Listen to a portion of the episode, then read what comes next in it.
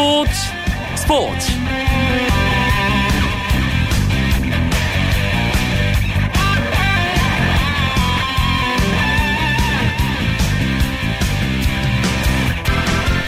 안녕하십니까 월요일 밤 스포츠 스포츠 아나운서 이광용입니다. 프로야구 KBO 리그 2015 정규 시즌도 팀당 30여 경기밖에 남지 않았습니다. 하지만 1위 삼성, 10위 KT를 제외하면 남은 8팀의 순위 싸움 여전히 뜨거운데요. 특히 포스트 시즌의 마지막 티켓 5위 싸움 그 한 팀이 누가 될지 아직도 알 수 없는 상황입니다. 기아와 한화가 주말 2연전 1승 1패를 주고받으면서 한 게임 반차를 유지하고 있고요. SK가 주춤한 사이 롯데가 7위까지 치고 올라왔기 때문입니다. 월요일마다 만나는 재밌는 국내 야구 이야기 야구장 가는 길에서 이제는 네 팀이 벌이는 5강 싸움에 관한 이야기 준비했습니다. 먼저 오늘 들어온 주요 스포츠 소식 정리하면서 월요일 스포츠 스포츠 힘차게 출발합니다.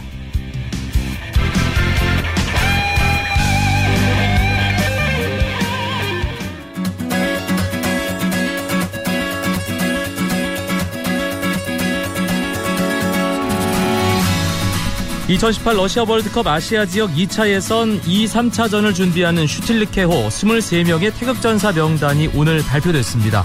가장 눈에 띄는 선수는 원톱 스트라이커로 발탁된 석현준 선수인데요. 석현준 선수는 포르투갈 리그에서 10골을 터뜨리는 활약을 펼치며 5년 만에 다시 태극 마크를 달았습니다. 유럽에서 활약하는 선수들도 대거 이름을 올렸습니다. 기성용, 이청용, 손흥민, 구자철, 박주호, 홍정호, 김진수 선수 모두 월드컵 예선전에 합류합니다. K리그 클래식 소속 선수들 중에는 동아시안컵에서 좋은 활약을 한 포항의 김승대, 전북의 이재성, 수원의 권창훈 선수와 함께 성남의 황의조 선수가 처음으로 대표팀에 이름을 올렸습니다. 하지만 울산 김신욱, 전남 이종호 선수는 대기 명단에 포함됐고요. 최근 K리그에서 컨디션을 끌어올리고 있는 서울의 박주영 선수는 명단에 들지 못했습니다. 이번 대표팀은 31일 소집돼 결전을 준비합니다. 메이저리그의 한국 선수들 소식도 전해드립니다.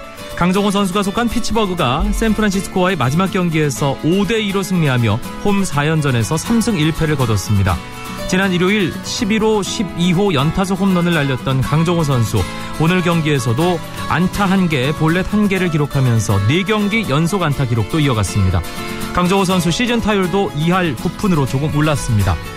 추신수 선수는 오늘 디트로이트와의 원정 경기에서 2번 타자 우익수로 출전해 안타를 기록하지는 못했지만 볼넷 2개와 몸에 맞는 볼 하나를 기록하면서 3차례 출루했습니다. 추신수 선수 최근 28경기 연속 출루 기록 이어가고 있는데요. 팀인 텍사스도 4대 2로 이겼습니다. 캐나다 퍼시픽 여자 오픈에서 뉴질랜드 교포인 리디아고 선수가 시즌 세 번째 우승컵을 들어올렸습니다. 한국 시간으로 오늘 펼쳐진 마지막 라운드에서 이븐파를 기록해 최종 합계 12언더파 276타로 미국의 스테이시 루이스와 동타를 이룬 리디아고 선수 18번 홀에서 열린 연장전에서 파를 기록하며 보기를 범한 루이스를 제치고 연장 끝에 우승을 차지했습니다. 이 대회 3연패이자 시즌 3승째였는데요. 세계 랭킹 2위 자리를 지키고 있는 리디아고 선수, 세계 랭킹 1위 박인비 선수와의 격차도 1.87점 차로 좁혔습니다. 스페인 프로축구 프리메라리가 2015-2016 시즌이 지난 주말 개막했습니다. 한국 시간으로 오늘 새벽에 열린 경기 결과 전해드립니다. 지난 시즌 우승컵을 차지했던 FC 바르셀로나가 빌버와의 개막전에서 1대 0으로 승리했습니다. 바르셀로나는 전반 30분 수아레스가 페널티킥을 얻어내 선제골 기회를 잡았지만 메시의 슈팅이 상대 골키퍼에게 막히며 첫 골 기회를 날렸습니다. 불안한 흐름을 이어가던 바르셀로나는 후반 9분 수아레스가 결국 슛을 성공시키면서 1대 0으로 승리했습니다.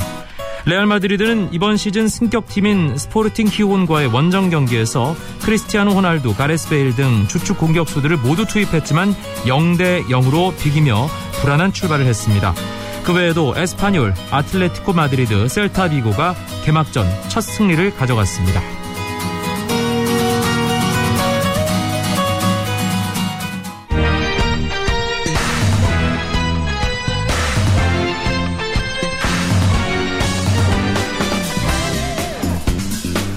월요일마다 찾아오는 야구 이야기 야구장 가는 길 시작해 보겠습니다. 오늘은 일간 스포츠의 유병민 기자와 함께합니다. 어서 오세요. 네, 안녕하세요.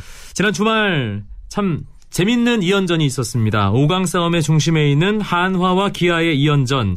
야구 팬들이 엄청나게 관심을 갖더군요. 네, 저도 그 현장에 다녀왔습니다. 주말 토요일하고 일요일 날 광주에서 이제 기아와 하나가 맞붙었는데 일단 토요일 경기는 기아가 모처럼 시즌 두 번째 2만 2천석 꽉 채우는 매진을 기록했고요. 네. 그날 중계방송사 관련해서 얘기 들어보니까 시청률이 대박이 났고 오. 또 포털 사이트에서 동시 접촉자 수가 21만 명까지 찍었다는 그런 최고 기록 아닌가요, 그러면? 어, 일전에 기아와 LG 경기가 한 23만까지 찍은 적이 있었는데 아. 거기에 견줄 정도로 가장 30만을 넘은 경기가 없었다는 없었... 얘기를 들었는데 예, 20, 아, 21만으로 20만. 엄청난 아, 또 관심을 역시. 모았습니다. 경기는 양팀 사이좋게 1승 1패씩 나눠 가졌습니다. 먼저 토요일 경기부터 되돌아보죠. 한화의 새로운 에이스죠. 로저스 그리고 기아의 토종 에이스 양현종 선수의 맞대결이었는데 두 선수가 뭐 일단 기대만큼 던졌던 투수전이 벌어졌습니다. 네, 정말 뭐 모든 야구 팬들의 관심이 모아졌는데요. 일단 양현종 선수는 올 시즌 뭐 평균 자책점 1등을 달리면서 명실공히 최고 좌완 에이스의 활약을 펼치고 있고 로저스 선수는 한국에 오자마자 거의 뭐 괴물 같은 모습을 보이고 있는데 급이 다른 선수의 모습을 보여주고 있어요. 정말 예, 그런 모습입니다. 예. 일단 두 선수 모두 5회까지는 무실점 행진을 벌이면서 팽팽한 기싸움을 펼쳤습니다. 어, 출발은 양현종 선수가 좋았어요. 1회를 공 7개로 끝내면서 산뜻하게 출발을 했는데 반면 로저스 선수는 무려 23개를 던지면서 어, 이러다가 이번에는 5회를 못 버티는 게 아닌가 싶었거든요. 하지만 금세 안정을 찾더니 투구수를 점점 줄여나갔고 반대로 양현종 선수는 무실점 행진을 막았지만 계속 주자를 내보내면서 위기를 맞았는데 역시 에이스다 보니까 위기는 다 모면했거든요. 하지만 6회 1실점을 기록하면서 양현종 선수는 6이닝 1실점으로 물러났고 로저스 선수는 9회까지 버텼습니다. 9이닝 동안 안타 5개를 내줬지만은 무실점을 기록하면서 팀의 완봉승을 이끌었습니다. 이 에스밀 로저스 이 한화 마운드에 엄청난 힘이 돼주고 있는데 등판할 때마다 화제를 뿌리고 있습니다. 어, 우리나라에 와서 네 번 등판했는데 세 경기가 완투승이고 두, 두 번의 완봉승이 네. 있어요. 거기다가 또한 경기는 또 삼성하고 맞붙었을 때 8회까지 책임졌어요. 네. 7과 3분의 1이닝을 소화하면서까지 어, 4실점으로 버텨줬는데 일단 처음에는 좀 빠른 공 위주로 던지다가 슬라이더와 커브를 던지는데 이 각도가 정말 어마어마합니다. 그 김성근 감독이 로저스를 상대하고 로저스의 경기를 보고 나서 그 일요일 경기 일요일 경기를 앞두고 어, 전날 김민우를 상대로 슬라이더 3개를 잡아 던지면서 마지막에 삼진을 잡아내면서 경기를 끝냈는데 그 모습은 과거 선동열과 같았다. 이렇게까지 극찬을 했거든요. 아. 선동열 투수가 이제 그런 감독이 슬라이더가 종으로 떨어지다가 횡으로 휘어나갔습니다. 로저스 선수가 똑같은 궤적을 보이면서 투수들이 아, 타자들이 꼼짝 못하게 하고 있고 또 이게 커브도 엄청난 각도를 보이면서 투수 타자 앞에서 뚝 떨어지는데 어, 이 어, 경기를 직접 중계했던 김진욱 전 두산 감독이 내가 생각하기에도 내가 함께했던 리오스, 니퍼트보다 로저스가 한 수 위인 것 같다 이런 음, 평가를 내렸습니다. 네, 리오스 니퍼트면 사실 국내에서 활약한 외국인 투수들 가운데 엄지 손가락 바로 추켜 세울 만한 최고의 그렇죠. 투수인데 엄지척 이럴 수 있는 투수들이죠. 그 선수들보다 한 수 위다. 예, 아, 정말 대단한 투수라는 그런 의미군요. 일단 9회까지 지치지 않고 150km를 뿌리고 있다는 점, 그리고 변화구 슬라이더 커브가 굉장히 좋다는 점, 그리고 무엇보다 마운드에서 침착하다는 점, 네. 이세 가지를 김준욱 감독은 높게 평가한 것 같습니다. 네, 토요일 한화와 기아의 광주 경기, 로저스의 완봉승, 한화의 승리, 뭐 여러 가지 화제를 낳았지만 한화의 이호규 선수와 기아의 양현종 투수 간의 대결에서 17구까지 가는 접전 용규놀이라고도 하죠. 예. 오랜만에 예. 진짜 봤는데 예, 제대로 한번 보여줬습니다. 네 그렇습니다. 5회 상황이 벌어졌는데요.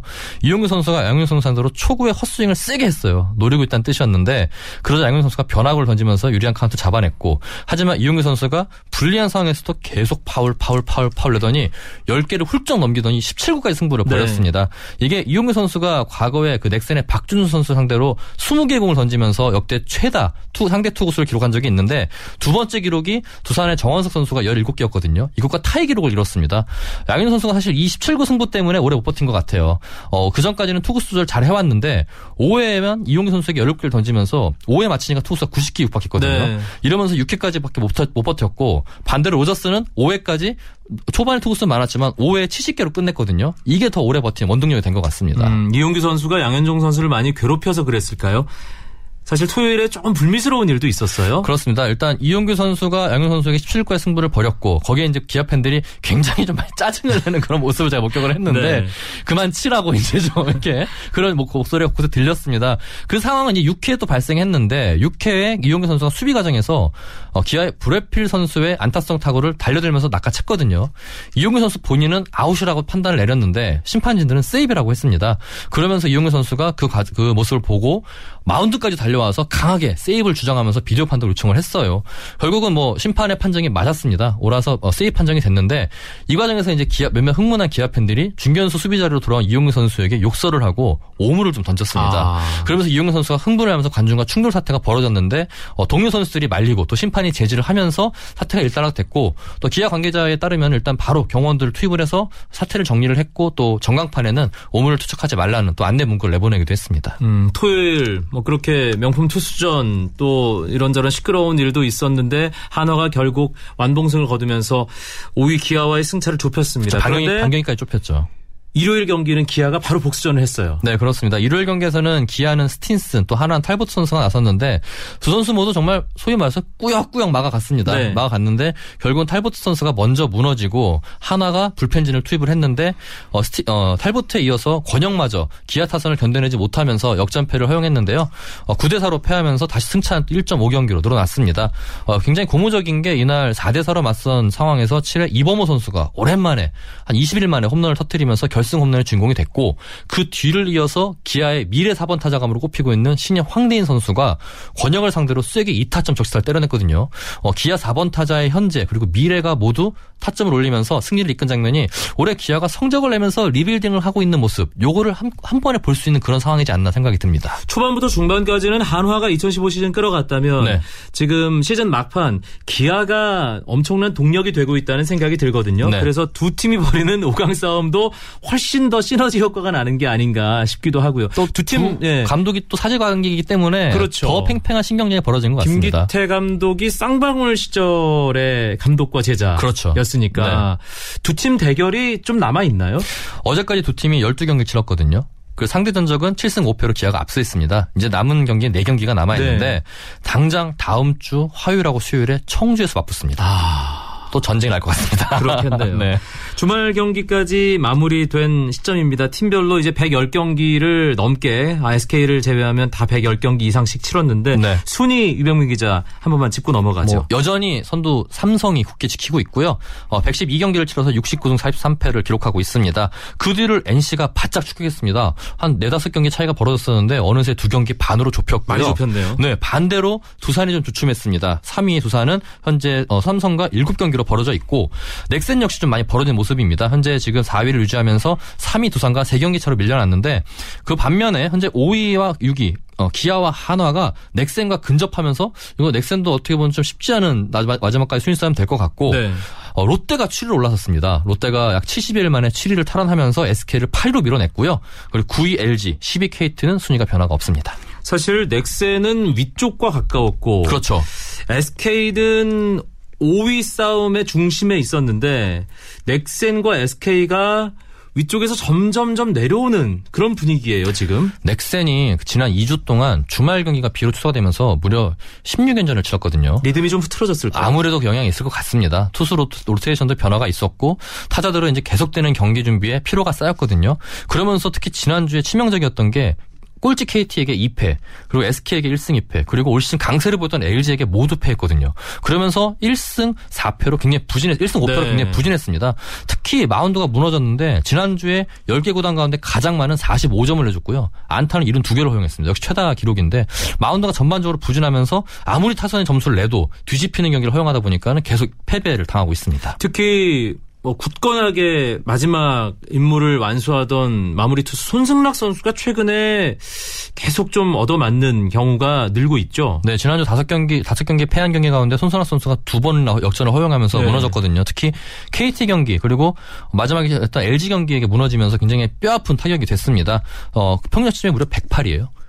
지난주만요. 네, 지난주만요. 예. 예. 지난주 108이라 어마어마한 좀 정말 기록이... 번뇌할 수밖에 없는 그렇습니다. 예. 예. 어마어마한 기록이 나왔는데 지금 계속되는 그렇다고 지금 손 선수가 딱히 뭐 과부하 걸린 건 아니거든요. 아무래도 좀 투구 메커니즘이나 밸런스 문제 같은데 이 부분에 대해서 손혁 코치가 굉장히 좀 고민을 하고 있는 것 같습니다. 음, 그 와중에 롯데가 5위 싸움 가능한 정도까지 지금 치고 올라온 상태죠. 네, 그렇습니다. 주말 경기에서 이제 일요일 경기 승리를 거두면서 이제 5위 기아와의 승차를 3경기 반으로 좁혔거든요.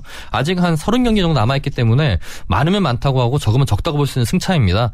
일단은 확실한 거는 린드블럼과 레일리 두 외국인 투수가 굳건하게 버텨주고 있고 지금 현재 롯데 타선은 어, 중위권 정도의 실력을 유지하고 있습니다. 어, 최준석 선수가 또 살아나고 있고 4번 타자 아도치가 확실히 잘 잡아주고 있거든요. 또 여기 소나스도 돌아와서 힘을 보태고 있고 이런 상황에서 마운드가 안정이 되니까 동력을 얻어가지고 현재 지금 치고 올라가는 모습을 보이고 있습니다. 음, 5위 싸움은 일단 시즌 끝까지 30경기 정도 남은 지금 시점에서 시즌 끝까지 좀 지켜봐야 될것 네. 같습니다.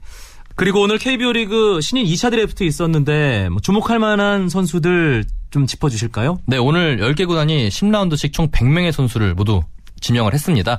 눈에 띄는 거는 해외파 선수들이 많이 발탁이 됐는데요. 네. 8명이 참가를 했는데 5명이나 지명이 됐습니다. 오. 특히 전체 1순위로 재물포고를 졸업하고 다저스 마이너에 진출했던 남태혁 선수가 KT의 부름을 받았고요. 또 이 밖에 어, 투수 투수 정수민이 NC 그리고 강속구를 뿌리는 재미교프의 이케빈 선수가 2라운드 삼성의 지명을 받았습니다.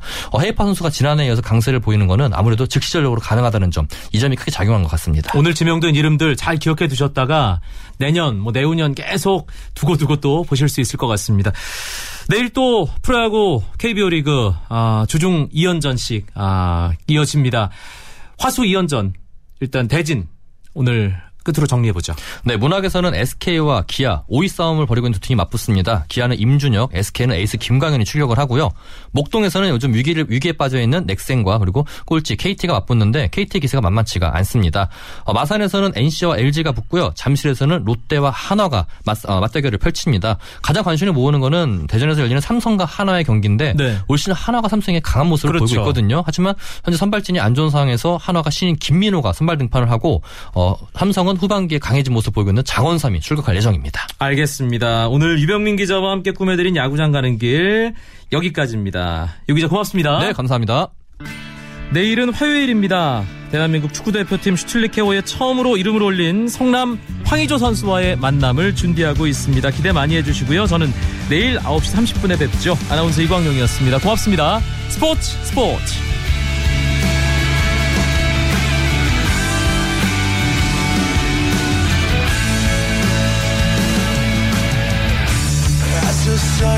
down in front of me. Reminds me where I wanna be. With you and you alone. Pull me in like you were made for me. I'm losing faith in gravity. And I just need to let you know. And I just need to let you know